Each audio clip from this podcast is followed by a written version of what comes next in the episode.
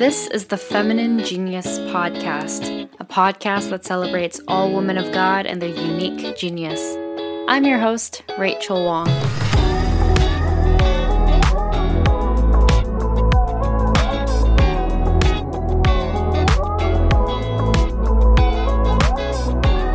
As a young person, Sister Desiré Anne-Marie Findlay was fascinated by the holiness of the saints, and she found herself similarly fascinated by the nuns and sisters that she would meet. While on a pilgrimage through New Mexico, she met the Felician Sisters for the very first time, and shortly after that encounter, began to discern religious life. A series of yeses brought Sister Desiré to where she is today. Not only does she help other women discern their vocations, but as a Black Catholic, she is a champion for representation and is convicted in the truth that all are called to holiness, regardless of who they are and what they look like. In this episode, Sister Desiré and I talk about her vocational discernment journey, how she praises God through her gift of dance, and why representation in the Catholic Church is needed and necessary.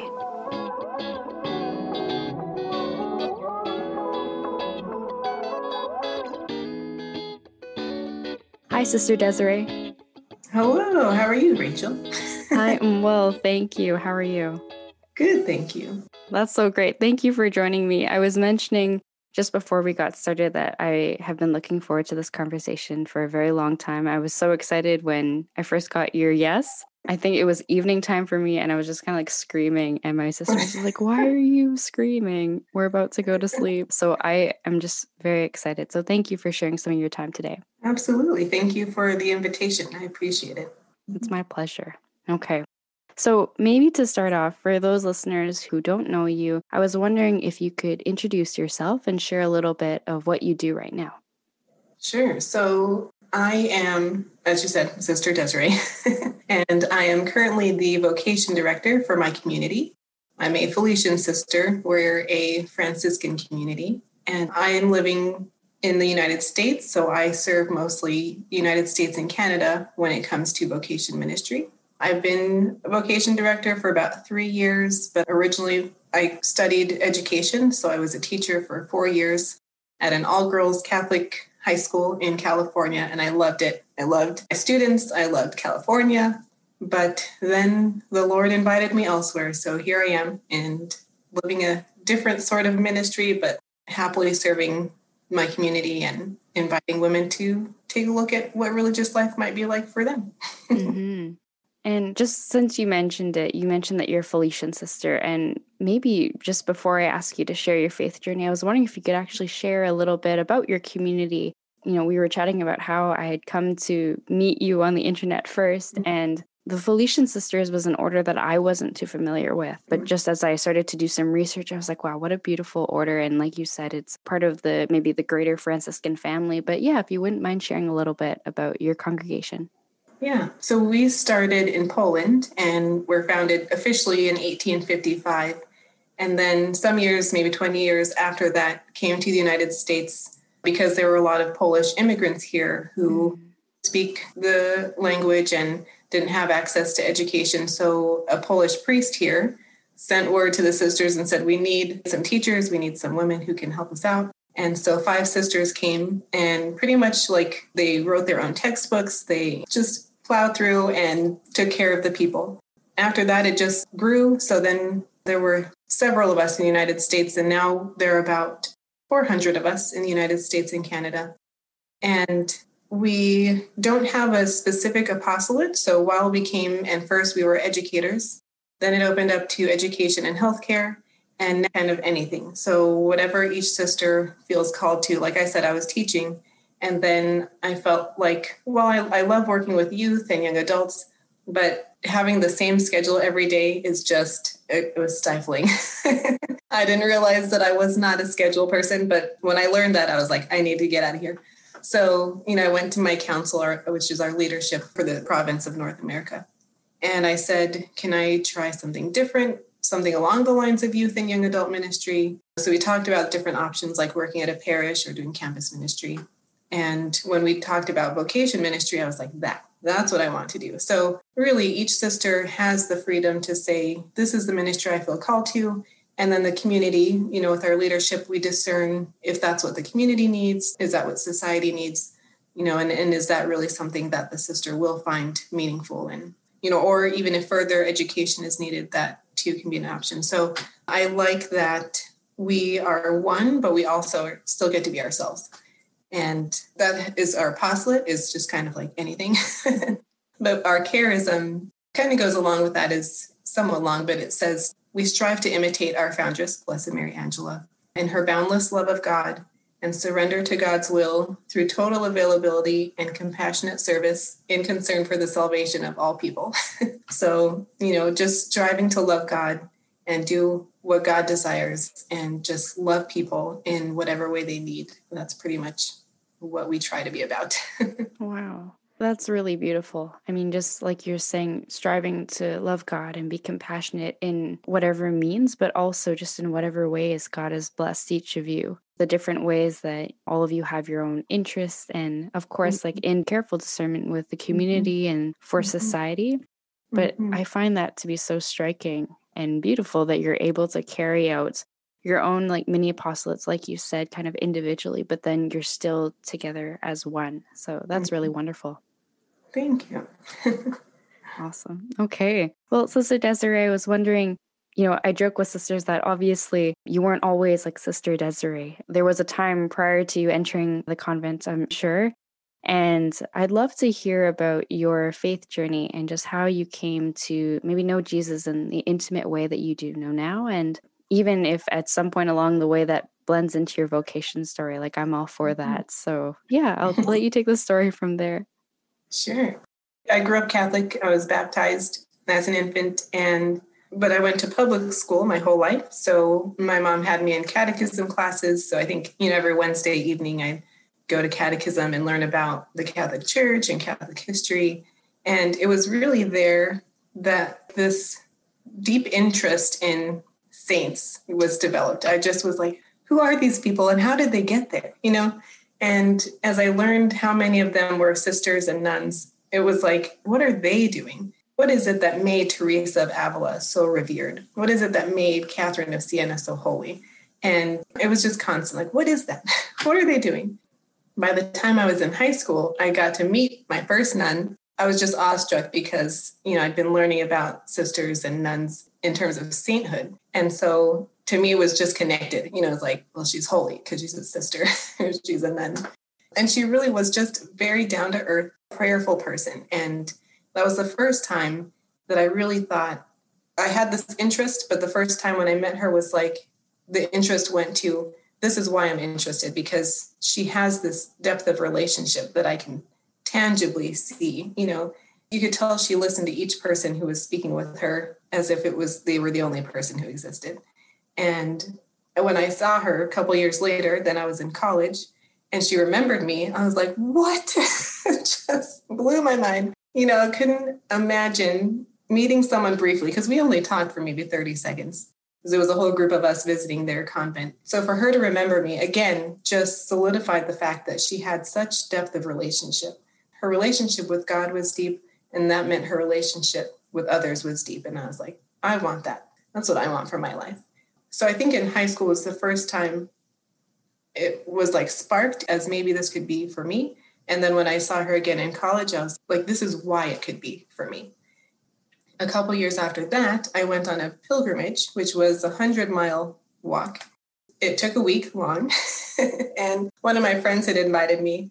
I just kind of signed up because we were friends and I thought she was real cool. And I grew up in New Mexico. And it was going to be walking 100 miles through New Mexico. And I was like, oh, what a beautiful way to see the state that I love and to get to see all these historic places and even walk through some reservations and pueblos. And so I signed up and then later found out it was specifically a pilgrimage for vocations. So I was like, that's interesting. And so I asked my friend, I was like, did you know that I admired religious or, you know, considered that like something I might want to do?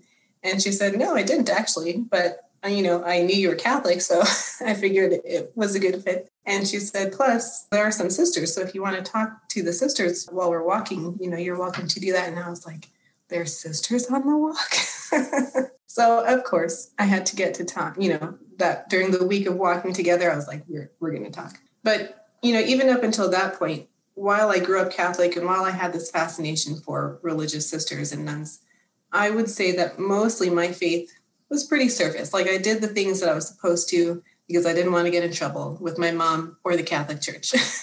So I was like, I better say my rosary. I better go to Mass on Sundays. And, when I was a little older, like, I better go for adoration every once in a while because this is what good Catholics do. But at that point on this pilgrimage, again, the thought reoccurred, like, as I visited with these two sisters who happened to be Felician sisters, and like you, I'd never heard of them before in my life, didn't know where they were, what they did. I saw that depth of relationship again. And I was like, it's still there. Like, it's still something that I'm seeing in these sisters who are totally different sisters than the nun that I met in high school. And I thought, I have to be closer to that. Like, I need to go and visit and I need to go find out what that is. And I was dating at the time, had a boyfriend, and he knew that I was going to hang out with the sisters, but I don't think that he was, assuming, oh, she'll probably leave me and go become a sister.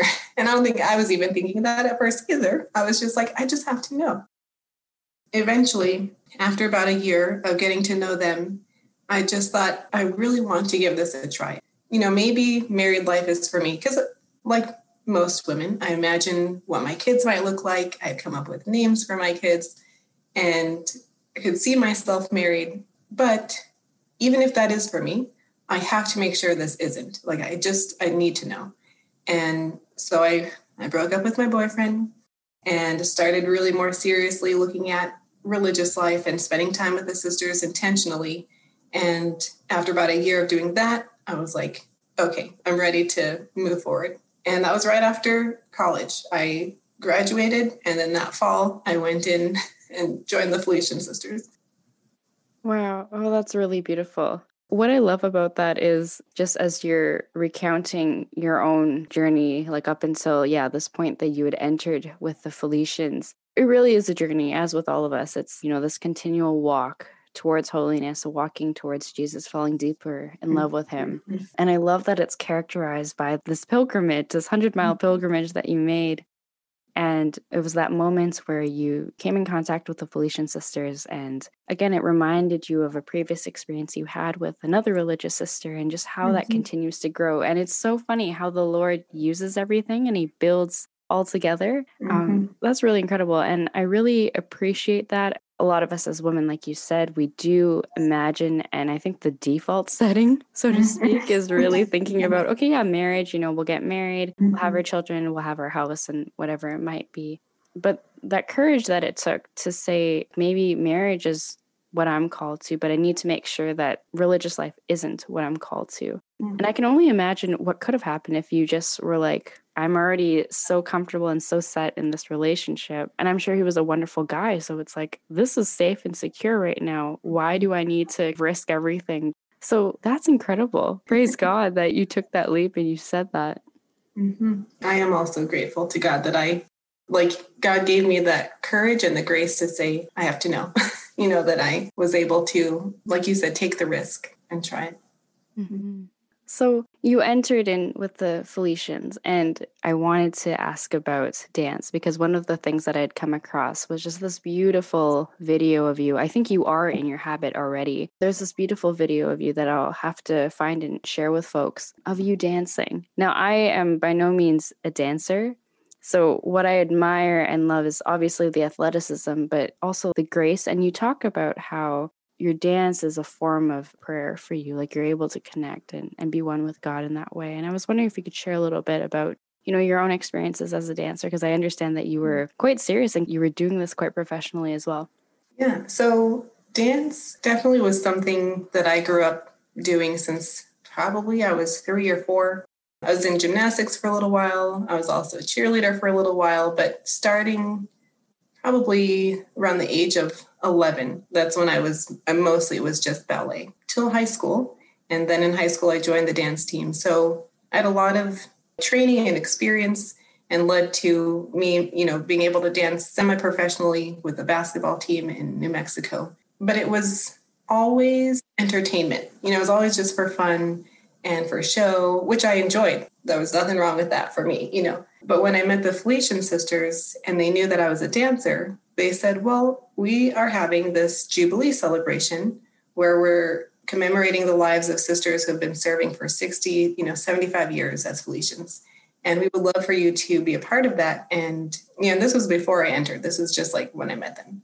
And they said, if you would do a dance, we would love that. If you could do some sort of prayerful dance. And I was like, sure. I'd never really heard of anything like that. But I thought, well, I've done ballet, so I can, do something graceful. When I did that and celebrated the lives of these women in this way was the first time that dance had any sort of meaning for me, that it was more than just entertaining and it was more than just fun, but it was a prayer. It was calling me to prayer and it was calling other people to prayer. And I was like, what? Dance can do that? Things that I've just been using for fun can call people to prayer, can call me to commune with God. Why am I wasting it? And why am I using my life just for fun and entertainment? Because remember, I was a college student at that time, so everything was entertainment and fun. But I thought, if they're showing me the difference between how I'm living now and how I actually want to live my life, I think this is the place I need to be. And even though I'd never really considered pursuing dance like with a company or anything like that, it was important to me. It was something that I just really enjoyed. So when I was getting ready to enter, I thought, well, dance isn't something that sisters do. So I like to compare it to the story of Abraham, because I was like, well, you gave it to me, God, but I'm willing to give it back. Thank you very much for the time I had it, and goodbye, dance. But then after my time in the novitiate during like our initial formation, when I made first vows and went into teaching, that's when I taught dance. And I was like, I would have never even considered myself good enough to teach dance, but I thoroughly enjoyed it. And not even just the aspects of dance, but again, there was so much meaning behind it because I was seeing how it could transform lives. So I was seeing how some of my students who were so quiet or so angry were able to now express themselves in this new way. And they became like this whole new young woman. And I was like, who is that? But to see dance do that and to get to be a part of that, because I was sharing my gift of dance. Again, like I told God, I want a meaningful life and I want my gifts to have meaning. But I didn't realize that I would get to keep some of them, that I would be willing to offer dance back. And then God says, well, I gave you that. And now I want you to multiply that. So I've even been able to go to Haiti and teach dance and see how it transforms lives there. And young women say to themselves, I have something to offer. Like I'm worthy of people coming for me to watch me do something that is meaningful and beautiful. How much of their dignity was restored in just being able to say, here's something that I have, and here's some hard work I put into my own self. So it's just been incredible. And so now it's even continued to develop. At some point, I did post a video. I was improvising and I just danced to a song that I felt really moved by. And a sister from a different community reached out and said to me, can we do like some dances prayer together? Because I love to do simple movement. And she said, but maybe we could start a Zoom group. And I was like, oh, it's just another thing on my plate. But I thought, okay, it seemed like such an invitation from the Holy Spirit that I said, oh, I can see us doing that. So we have this little Zoom group now that's been going for almost a year. And then every once in a while, I'll lead a dance or something on Facebook or Instagram. And, and it's not about the numbers, like how many people watch it, but that anybody does says that there are people who want to see their gifts or other people's gifts that aren't typically considered prayerful or meaningful as like something you can use to speak with God and go in a deeper level within yourself and in your prayer life. So it's just been like very surprising, but very exciting at the same time. Yeah. And even listeners can't see you and I as we're chatting with each other, but just the pure joy that is exuded from you. Like, I don't know if you realize that, but just the joy, even though you're not dancing, you're just talking about dance. So I can only imagine just how much more infinite joy will come out when you are dancing. But I love what you're saying there about how, something that you don't typically associate with prayer or meditation, even just how even that can be used. And it just reminds me again that God really does use everything and he uses all parts of us. And there was a sister that once said to me that, when we do hand over our lives to God and we are willing to go that distance with him, like he never stifles our creativity. He never stifles our identity. And even that fact that you compared it to the Abraham and Isaac story, how you're willing to give it back, like that pure faith allowed him to really not only just give it back to you, but just be like, here, like, I am going to allow for you to use it for my greater glory. That's so incredible. And I'm just picturing just a Zoom call with, is it different sisters from different congregations who are dancing together? It is, but it's also now, because some people have heard of it, there are some young adults, some created single, and so it's just like kind of expanding to this diverse little group and a couple people from another country. Yeah. Praise God. That is so much fun. So thank you for saying yes to the Holy Spirit. Yeah, I'm glad that I did, because I was tempted to say no. Right.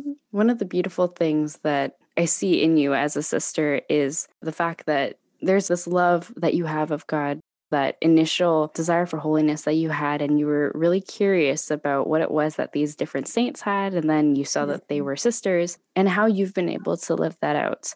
And I don't want to be remiss of the fact that you yourself have a particular identity as a Black Catholic and as a religious sister. And I was reading some beautiful pieces that were produced on you, as well as some blog posts that you had written just about, representation, being able to represent yourself and your fullest self. And one of the things that I came across was how you made a very conscious choice in consultation with your community to not wear a habit. So I see that now, obviously, just as we're chatting, and I recognize too that different congregations have different rules around this in their constitution and what have you. But I was wondering if you could share a little more about that, just around your choice to not wear a habit and what that means for you to be able to have that representation, to really be maybe a face for so many other young people who may not necessarily see themselves in different religious communities.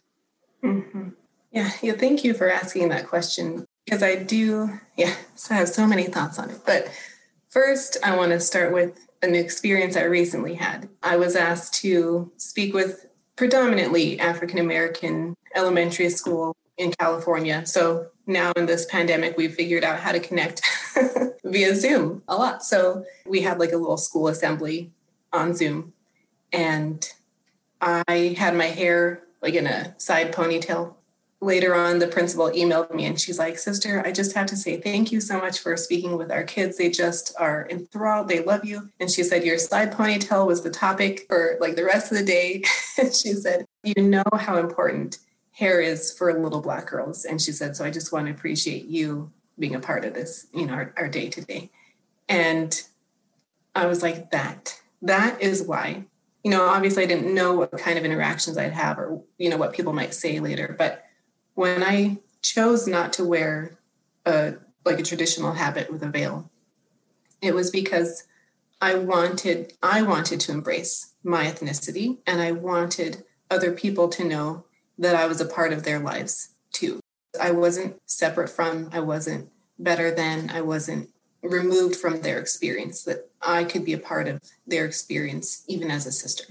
So I wore a traditional habit with a veil for about 5 years. And within our Felician community in the United States and Canada, we have the option of wearing a traditional habit and veil, or we say a modified habit, which can be the veil with like a blouse and a skirt, or just a blouse and a skirt, or a dress without a veil.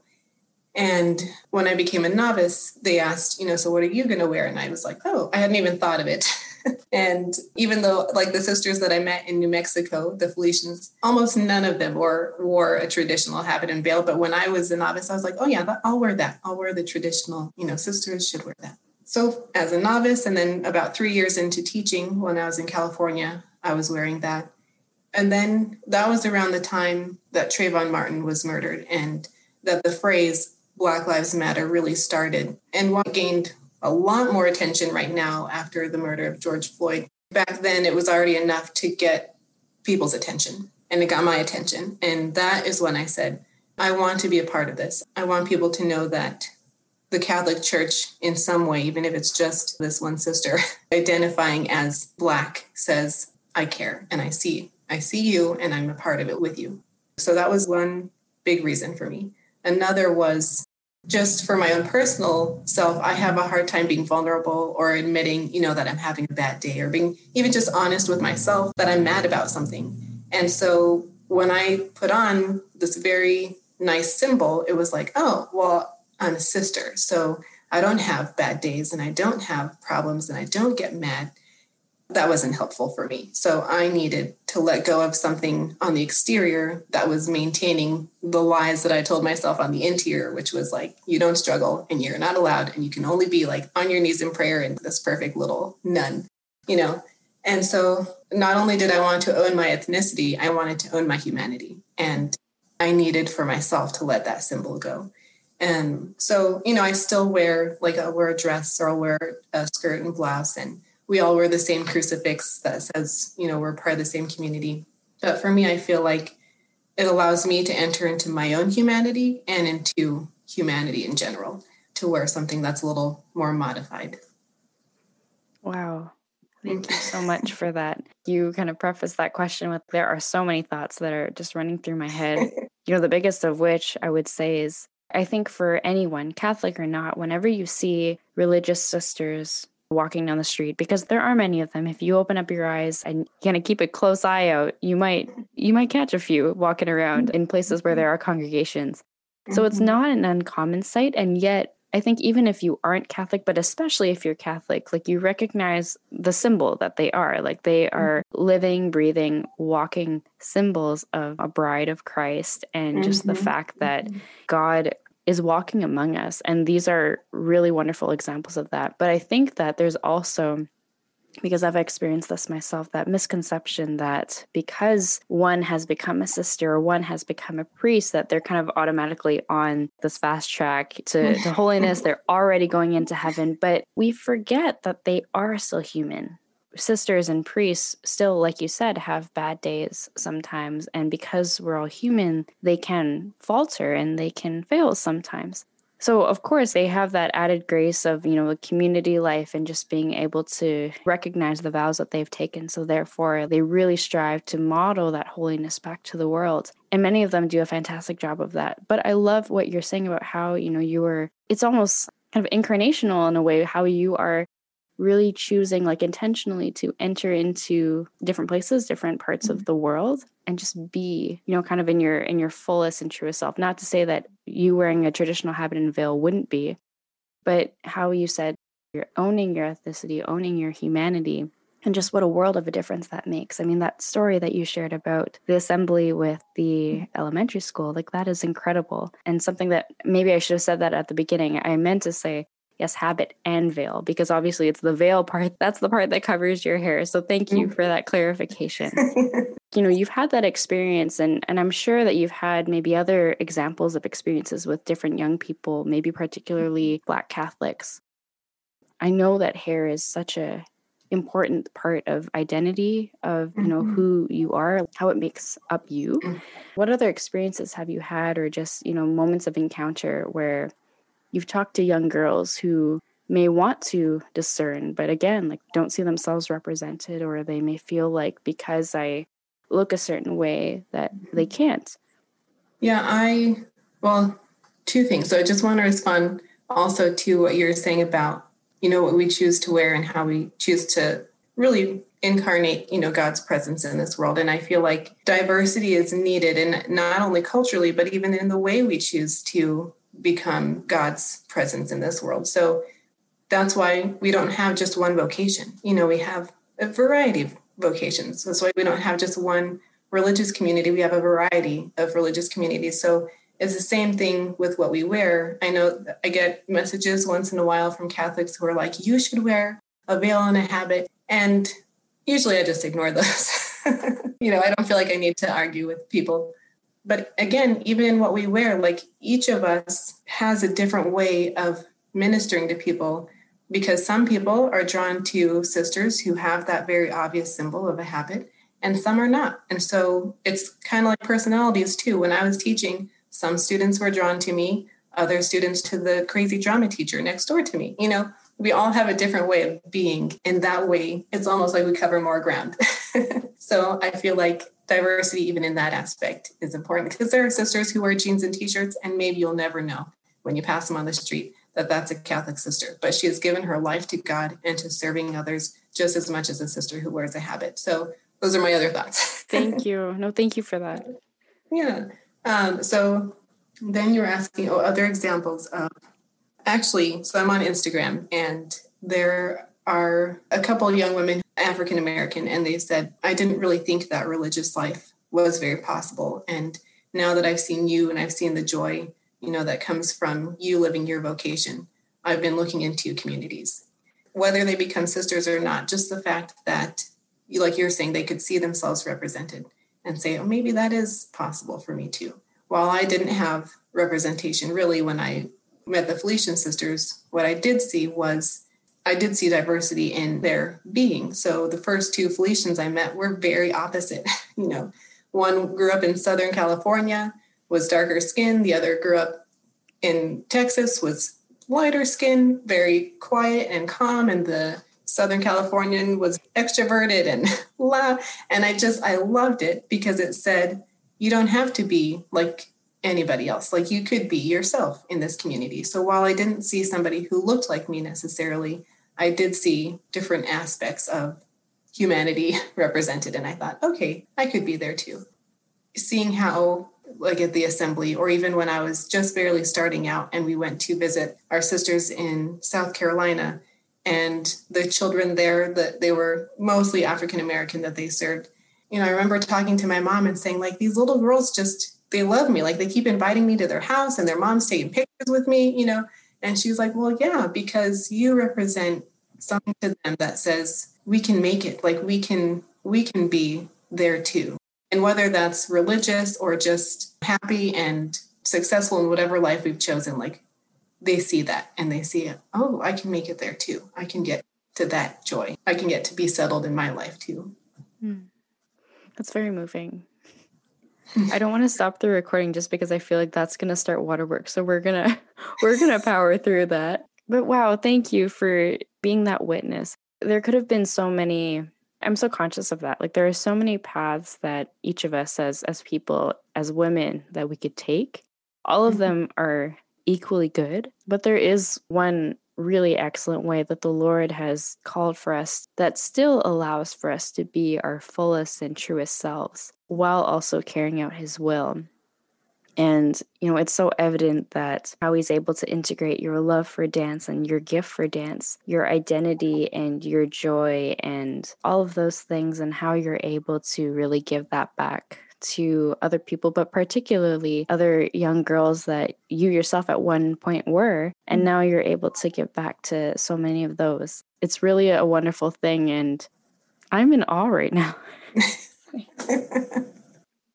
But maybe just as we tie this portion of the conversation together, I know that we talked a lot about race and representation today. And you mentioned the Black Lives Matter movement. And obviously, like, as we're recording this, this is like the tail end of 2020 for a number of reasons. 2020 has been such a difficult year, but I think especially like by way of realizing that there's still so much more that we need to do as a society, kind of having this reckoning moment that, yeah, racism isn't dead. So for you as a Catholic, as a member of a religious congregation, and just seeing how that intersects with your own faith, I guess this isn't so much a question, but maybe more so just maybe an opening, I guess, to provide your thoughts and also encouragement, I guess, for us who might really be feeling we need to do more and how we can be just better Catholics, especially with regards to being anti-racist and moving forward in that way. I know it's a big,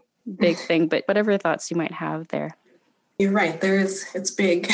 There's a lot. But I think staying on the topic of representation, because that matters a lot. And, you know, so I'm going to give an example of one of my sister friends in community. She was like, you know, I want to learn more. I want to understand, you know, I want to know why I don't feel comfortable having these conversations. I want to know why in my work environment, we're all white. You know, I want to understand. So I suggested the book, White Fragility.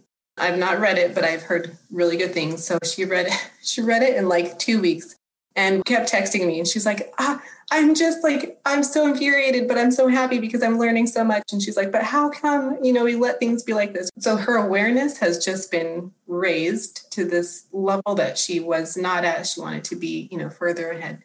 So she's now asking all kinds of questions, and realizing all sorts of things. And recently decided she wanted a nativity set with the Holy Family with a darker skin color, because she's like, well, they grew up in the Middle East. I want that represented in my nativity set. So she's online shopping and can only find very pale nativity sets. And when she does find some other varieties, she's like, why are these more expensive just because they're darker skinned? Like, why is it harder for me to, first of all, find them? And then when I do, they cost more. It was easier and even cheaper for her to find a nativity set represented in bears or zombies. What? And these are like independent companies, whatever. But still, why is it so hard and so much of an issue to find a darker skinned nativity set? And she's like, I realized in that moment, what have we been saying to people? What have we been saying to children in the Catholic Church without ever having to say words at all? When they can see either themselves represented or they don't see themselves represented. So what does that say to you? And she's like, what does that say to people like me that, oh, I'm represented in holiness, but other people are not? And she said, but what does that say to people who don't see themselves represented, that they know they're not, they don't belong, they don't fit? I think that's a very good start. So even just in our homes, to have images that don't just look like us, even me, I want images that represent myself, my culture, but I also want, and I don't even know if I'm saying this correctly, but Our Lady of Lavon. I found an image of her by Pax Valerie on Instagram, and I'm like, I'm going to save up because I want that, and I want Our Lady of Kibbeho. I want to see all sorts of cultures achieving holiness. I don't want it to just be one culture that can be holy or that can belong, but all cultures. So in our own homes, we can do that, but I want to see that in our Catholic churches. When I go to church, I don't want to see only European images of saints and angels and the Holy Family. I want to see different colors. I want to see different cultures, because that says volumes without words ever being spoken. It says you belong here or you don't. It says you can achieve holiness or you can't. And what do we want to tell people? Yeah, that everybody is called to holiness. It's that universal call. And I'm just reminded again of the fact that, the word Catholic, it does mean like universal.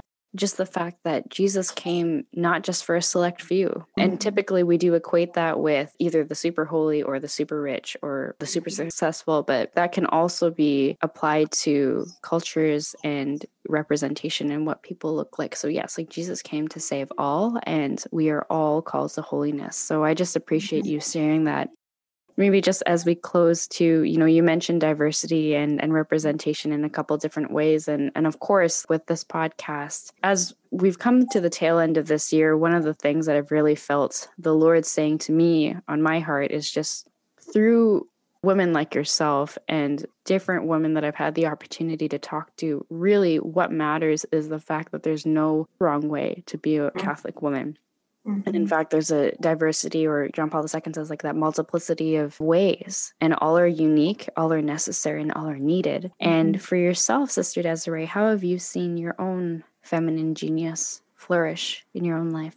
I would say in learning that spiritual motherhood isn't just for St. Teresa of Avila, because for a while for me, it was just like this far off ideology that was for the best of the best. But learning that I could be a mother, really, and that I could love children like my own, even if I only see them every few months, even if they're someone else's kids and they live down the street, but that they come to see me or they come over and they want to give me something, because I paid attention to them or I played basketball with them. Or that's why I love living in a neighborhood. So my convent is in a regular old neighborhood and house.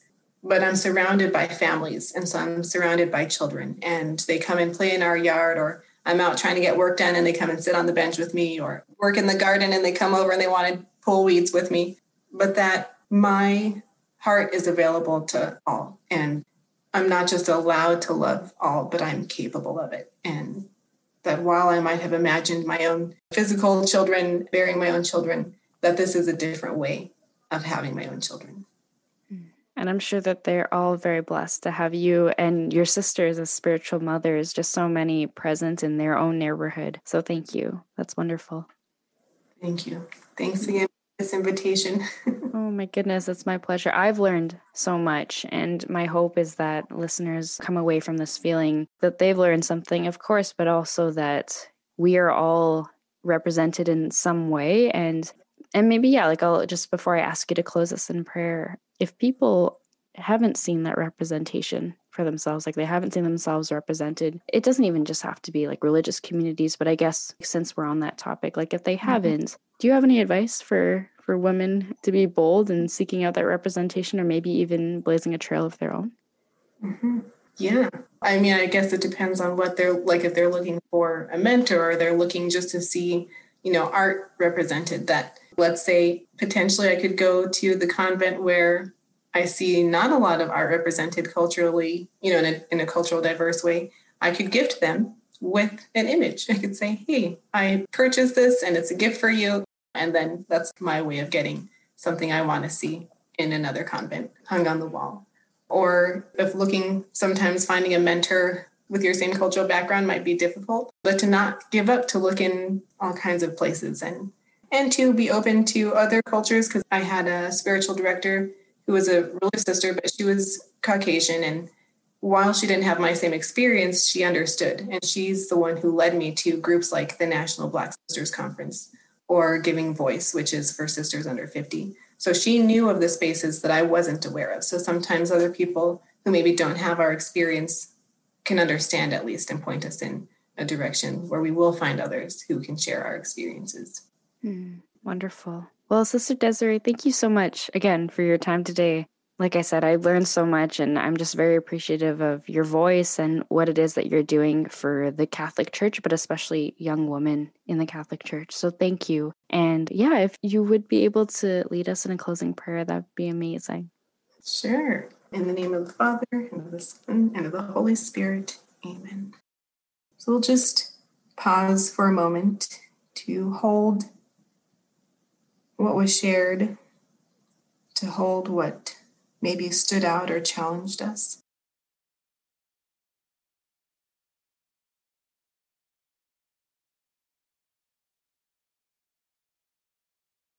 May we hold it with the generosity of God's grace, knowing that in the invitations, in the challenges, there is always something God has to offer. And even when we struggle, we toss and turn with what we hold, that God's love is always abundant. Amen. Amen. In the name of the Father, and the Son, and the Holy Spirit.